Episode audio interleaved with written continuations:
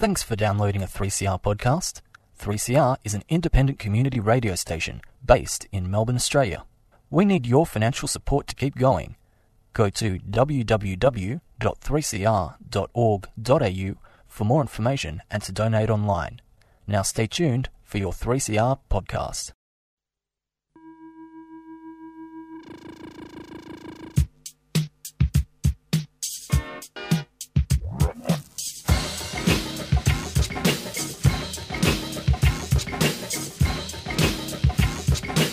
歪んだ意識と節くれだった。あどうですか？あそうですか？えー、それいいですね。溢れる魚とネオンの産業大人の女と子供の男透明な音と汚れた音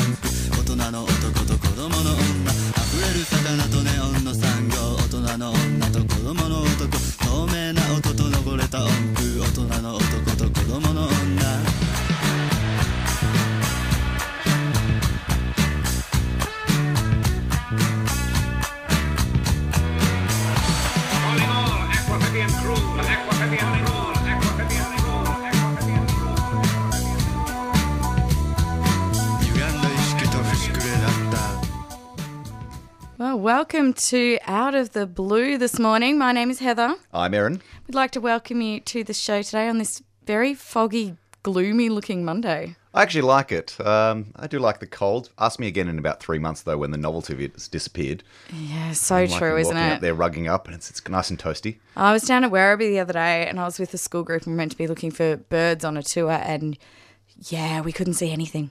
I'm sure the birds were there, but I am saying I like this weather from the comfort of a cafe with a, nice hot coffee in my hand. So, yes, yeah, that's quite different from being out yeah, in nature, absolutely, isn't it? Yeah. absolutely.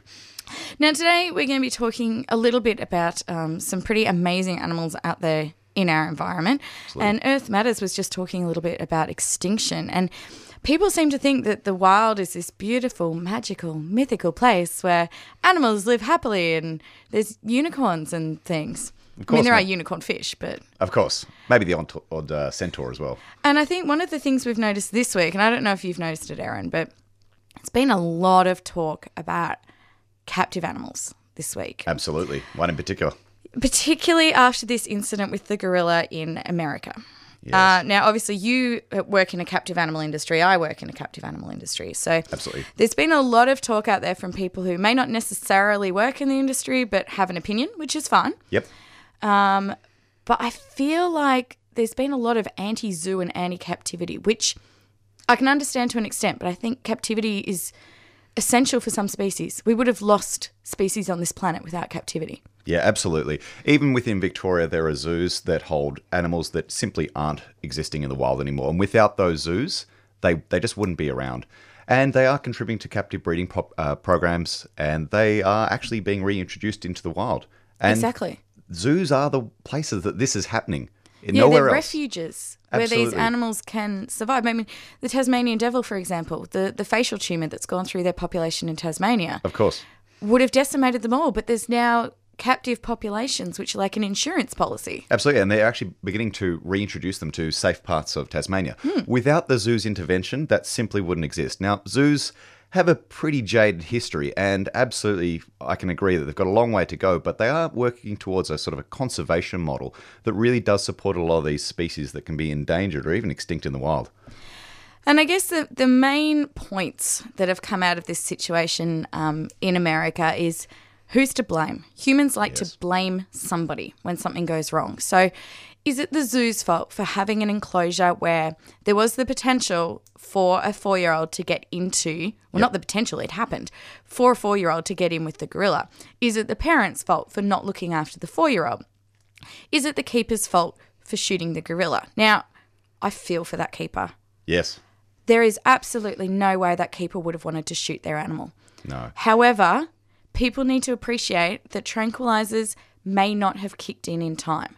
And they could have aggravated the gorilla further and changed his behavior. So we do say gorillas are the gentle giants, but they weigh hundreds of kilograms. They are capable of doing a massive amount of damage if they're stressed or they feel like they're cornered.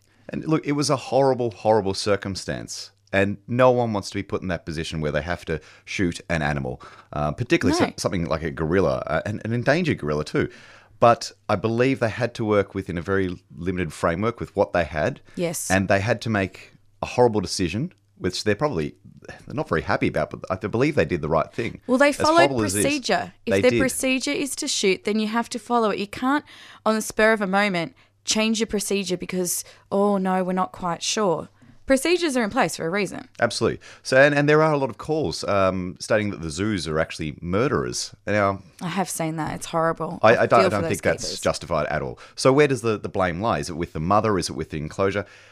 As you know, bystanders here, we we're not experts. We can only speculate. So, Exactly. I can't tell you who's to blame, and I don't really want to because I'm simply a bystander without the facts. I believe maybe the enclosure absolutely needs a review if a small child can climb on in with the gorillas. But Exactly. there's also been a lot of outpouring of anger towards the mother. Now, the mother, is she expected to watch her son 24 7 every single day? It Four year olds, It they're a takes crazy a time. split second and they can j- jump a wall and over. Unfortunately, the a very terrible thing happened and a horrible circumstance. And the thing is, too, the more barriers you put up at a zoo, the more people go, oh, look, the animals are in cages. So zoos have to tread that really fine line between having a very natural looking environment, but also ensuring the public is safe. Absolutely. There is that move towards uh, more natural enclosures, and we are removing those horrible bars that were around in the past. But obviously, in some areas, that may create a bit of a safety issue. And that is something that zoos uh, do really consider. And I, I know people actually design zoo enclosures, and that is at the for, uh, that is the foremost thing that they're considering the safety of the public and the animals. There is a very, very uh, big uh, contemplation of how they, people can get in and the animals can get out. And now I said before, you know, people think the wild is this mythical, magical, amazing place where animals live beautifully. And I don't think that's possible with the human species on the planet, unfortunately. I mean, yes, these gorillas could have been in the wild, but there is still extensive poaching of gorillas for Yes. their body parts. I mean, Absolutely. if we've seen what happen, has happened in Thailand this week too with the, the tigers at Tiger Temple. Oh, horrible. And it's not just land animals. I mean, there was an unfortunate death um, in Western Australia this week, and the government's instantaneous response is let's go and kill that shark.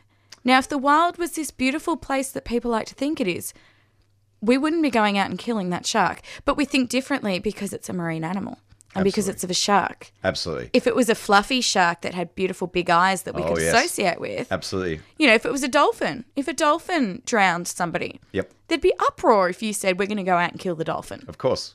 There is this bias for these cute and fluffy animals. There really um, is. I, I feel for the ugly animals, like the naked mole rat. Naked mole rat. Very ugly. Very ugly. Basically, the only mammal that cannot Is it- control its temperature. Is it so ugly though that it's cute? Is it a bit like a pug dog? Maybe it's it's, just it's so moving ugly. Along that way. I feel it needs a better marketing team. Okay. Okay. Interesting. Now, there's lots of animals out there that do need our protection, and unless you know about them, you're never going to know that they need protection. It's it's very difficult, and that's where education's so important. Absolutely. Now, within Australia, there is a legal framework to protect and manage flora and fauna. It's called the EPBC Act. Uh, it's the Environment Protection and Biodiversity Conservation Act of 1999. There are 451 species listed within this that are endangered, vulnerable, critically endangered, and conservation dependent. And this has a whole range of animals, and there are action plans which are really full and really uh, succinct and thorough, and there are just listings. However, if you do go onto this list, you'll notice that only 19 of 451 listed species are marine fish species. Only 19 of 451. Now, is that because our marine fish species are doing a lot better than maybe our terrestrial animals? I would love to I would think love that's that. the case. I I am skeptical that that's the I- reason, I'm- though. I don't know. I, I'm very skeptical. Some of the the uh, listings are of animals that within the uh, scientific sphere, and even people who who like to uh, dive. uh, You would know these: the grey nurse shark, the great white shark. Obviously, animals that we we do really uh, we absolutely know, but there are a lot of species we don't. Um, the Port Davey scape, skate, the Ziebell's handfish, but that's only a small selection of, I believe, probably the the greater problem.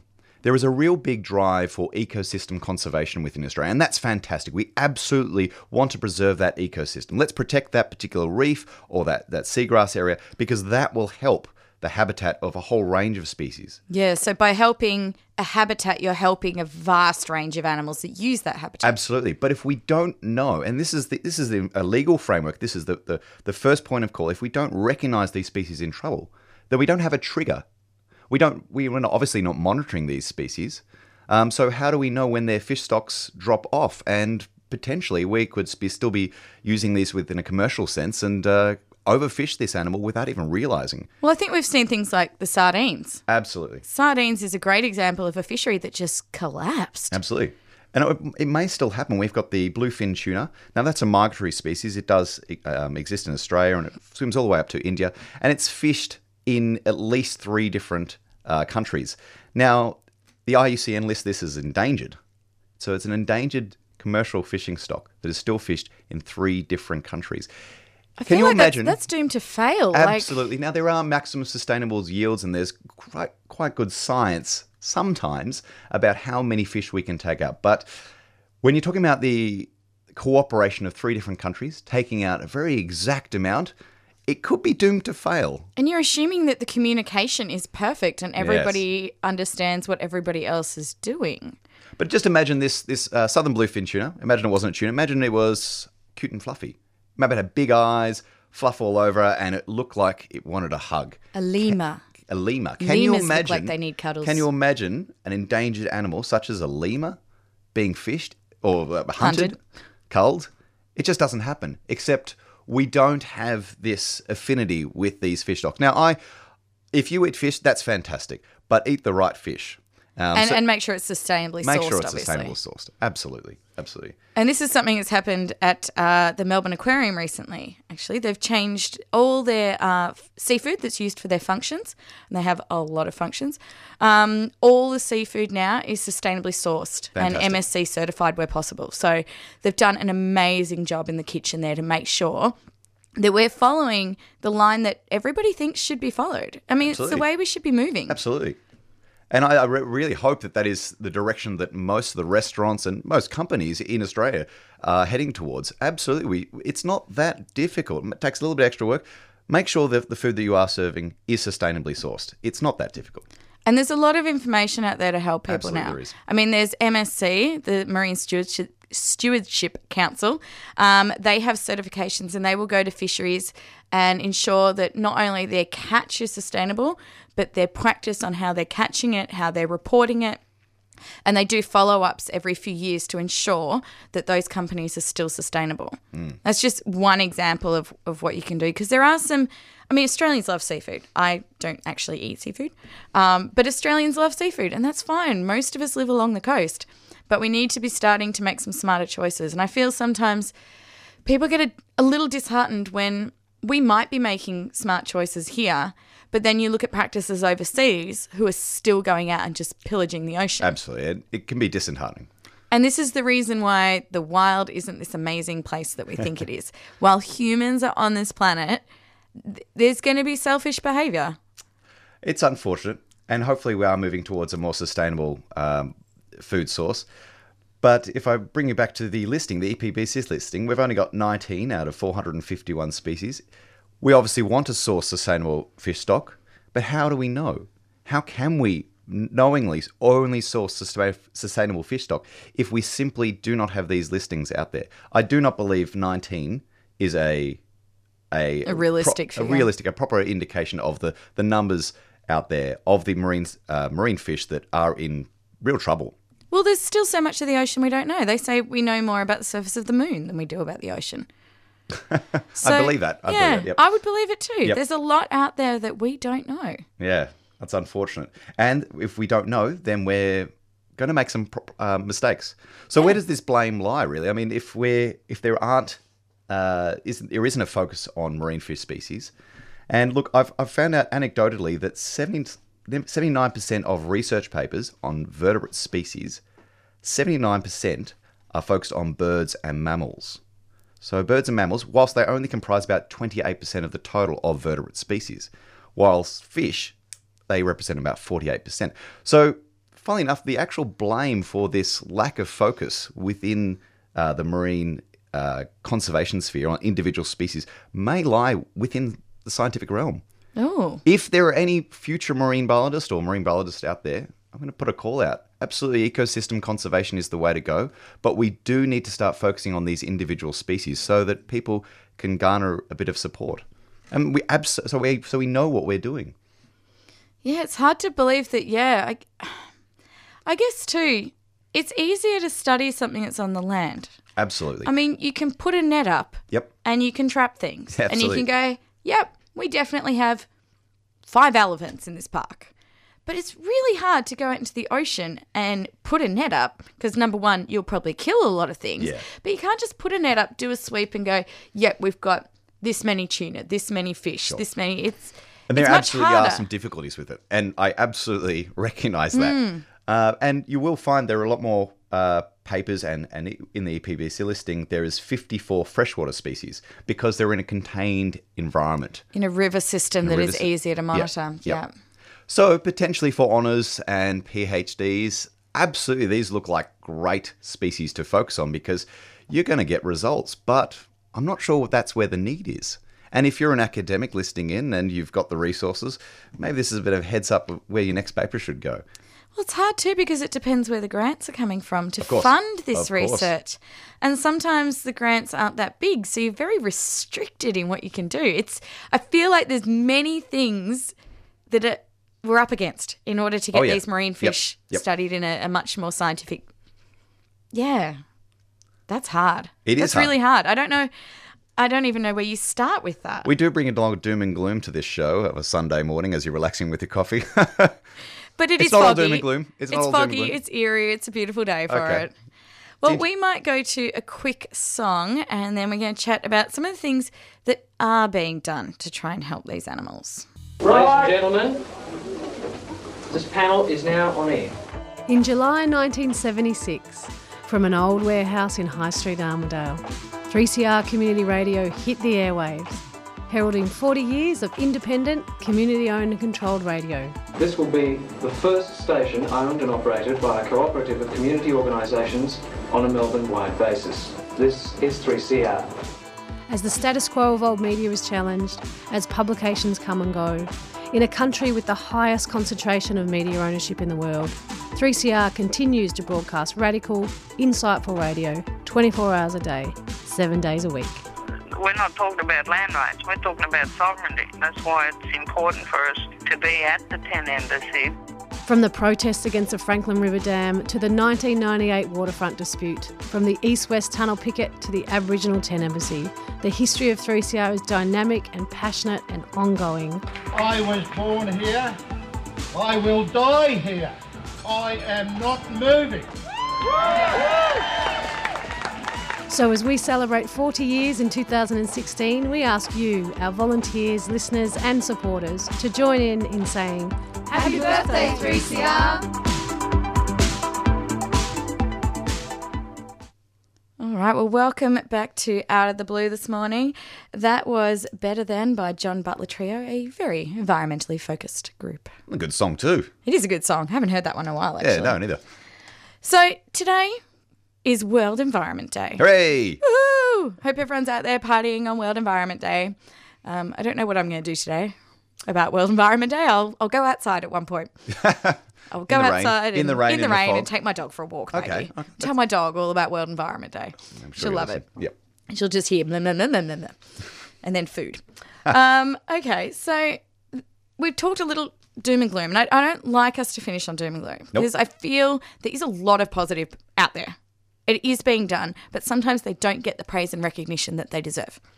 And I went to a function at um, Casey Council on Friday evening at their Civic Centre, and it was all about World Environment Day. And I thought, brilliant, getting all the councillors together and getting the local community groups engaged in the um, the whole conversation around World Environment Day. And I was particularly impressed by a group of primary school students. And they are part of the I Sea I Care program, which is run by the Dolphin Research Institute. These kids are out there making a difference. Really? They're engaging their schools and their communities around really important marine conservation issues. So, future marine biologist, already getting to work in primary school. Definitely. And they Fantastic. they are loving it and they're gaining these skills, simple skills like going and talking to an adult about Oh, yes. marine conservation and trying to get that adult to care about it because sometimes kids I think get a little disheartened and assume that because they're young nobody really wants to listen to what they have to say. Sure. And these kids were impressive. The stuff they are doing, they are learning activities. They're mainly grade fives and six, but they're learning activities through workshops. And then they take those activities and go and show the preps. Right. So this is peer teaching peer, and the preps, they look up to the grade sixes. They're the big kids in the school. And they're doing this amazing work, engaging the whole community. In, and they've got, I think they're up to about 21 schools in the Casey Council now that It's are amazing. doing this program. So these are all future policymakers Yeah learning about in primary school about how well, some of the risks out in the marine environment and how to help. They've had over 4,000 students go through this program. Wow. I know, and some of them are already at uni, and now they've Ah. gone through uni, and they're the yeah they're the policy makers and the change makers. Excellent. And that's where you got to start. You do have to start young. You've got to start young. Absolutely, I want to educate uh, the the older generation, but let's start young so that in the future we can see the changes that are really needed. Yeah, Fantastic. and people listen to kids Yep. As much as kids don't think they're being listened to. People do, Or they pretend to, to, listen to kids. I'm very good at that. As that the kids are speaking to me, I'm, I'm looking at Yeah, them. My eyes are open, exactly. but my, And- my mind's elsewhere. Sometimes though they say things that really just capture you because they look Absolutely. at things differently. I had a little girl the other day, and I said to her, "What happens when a bee uses its stinger?" oh yes. And she was in grade one. And she looked at me just straight in the eye and said, When a bee uses its stinger, it dies. And that's why bees really need to learn how to control their anger. That's fantastic. and. I loved that That's fantastic. because that's how kids look at things. Absolutely. And you go, Of course. Why? Of, yeah, definitely a bee needs to learn to control its anger. Of course it does. But that's a different viewpoint. you know, I worked as a gardener for about three years, never once stung by the bee, and uh, walked outside one day just in my own home without any shoes on and stung right under the foot. Oh. Yeah, that's not very nice. And you know what? That bee was probably exhausted It and just needed to dehydrated. control its anger. Well, of course. and it needed to control its anger. Poor But it- thing. look, it's not just the little kids that are out there helping uh, the environment and individual species. Um, we've got a big kid here. Heather, you've been doing some really great work. I'm a big little kid. A big little I'm kid. not that tall. uh, yes, we have. I am. I'm coordinating at the moment with the Sea Life Trust, which is a non-for-profit um, marine conservation group. I'm coordinating Ocean Gala 2016. okay. Now, for anyone who's been listening to Out of the Blue for a while, um, last year we had our inaugural event where we were raising money for White Tag. And White Tag goes out and tags great white sharks and looks at their migration patterns around Australia. And this has enabled them to work out that there's a nursery at uh, Port Stephens in New South Wales, and there's a nursery down at Corner Inlet, just on the other side of Wilson's Prom in Victoria. So you had some really great results. Brilliant. And some. We now have further knowledge about the great white shark because of the gala. Exactly. Oh. Which is excellent. so essential at this time when we're still happy to go out there and kill a great white. of course. because it has killed a person. Don't get me wrong, human life is very important, but sometimes I feel we're very quick to jump on the killer shark bandwagon. Absolutely. And great whites are listed as vulnerable within Australian waters. Exactly. So the chances of actually meeting some of these guys are. Well, this year we've gone one step further. We helped a vulnerable species last year. This year we are helping a population of sharks that is critically endangered. excellent. Which. We're helping the grey nurse sharks. So, grey nurse sharks are found around Australia. There's a population on the east coast of Australia and the west coast. The east coast population is deemed critically endangered, and they believe there's only about 1,500 individuals left.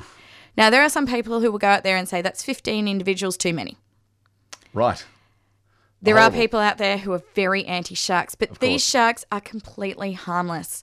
I have scuba dived with them and they are a pain to try and get a photo of because they are massive scaredy cats. They do look vicious, and I think that They do. that's part of, part of their problem. Their teeth stick out, they look big and mean, they look like a man eater. And I believe they actually were hunted in the 40s, 50s, and 60s. Yeah, even into the 70s, extensive Right. hunting. So that's probably contributed heavily to their their plight at the moment. Definitely. Now, these sharks only give birth to two pups at a time. They actually have cannibalism within the uterus, which is pretty cool. For anyone who doesn't know about that, I will try and post a link on our Facebook page.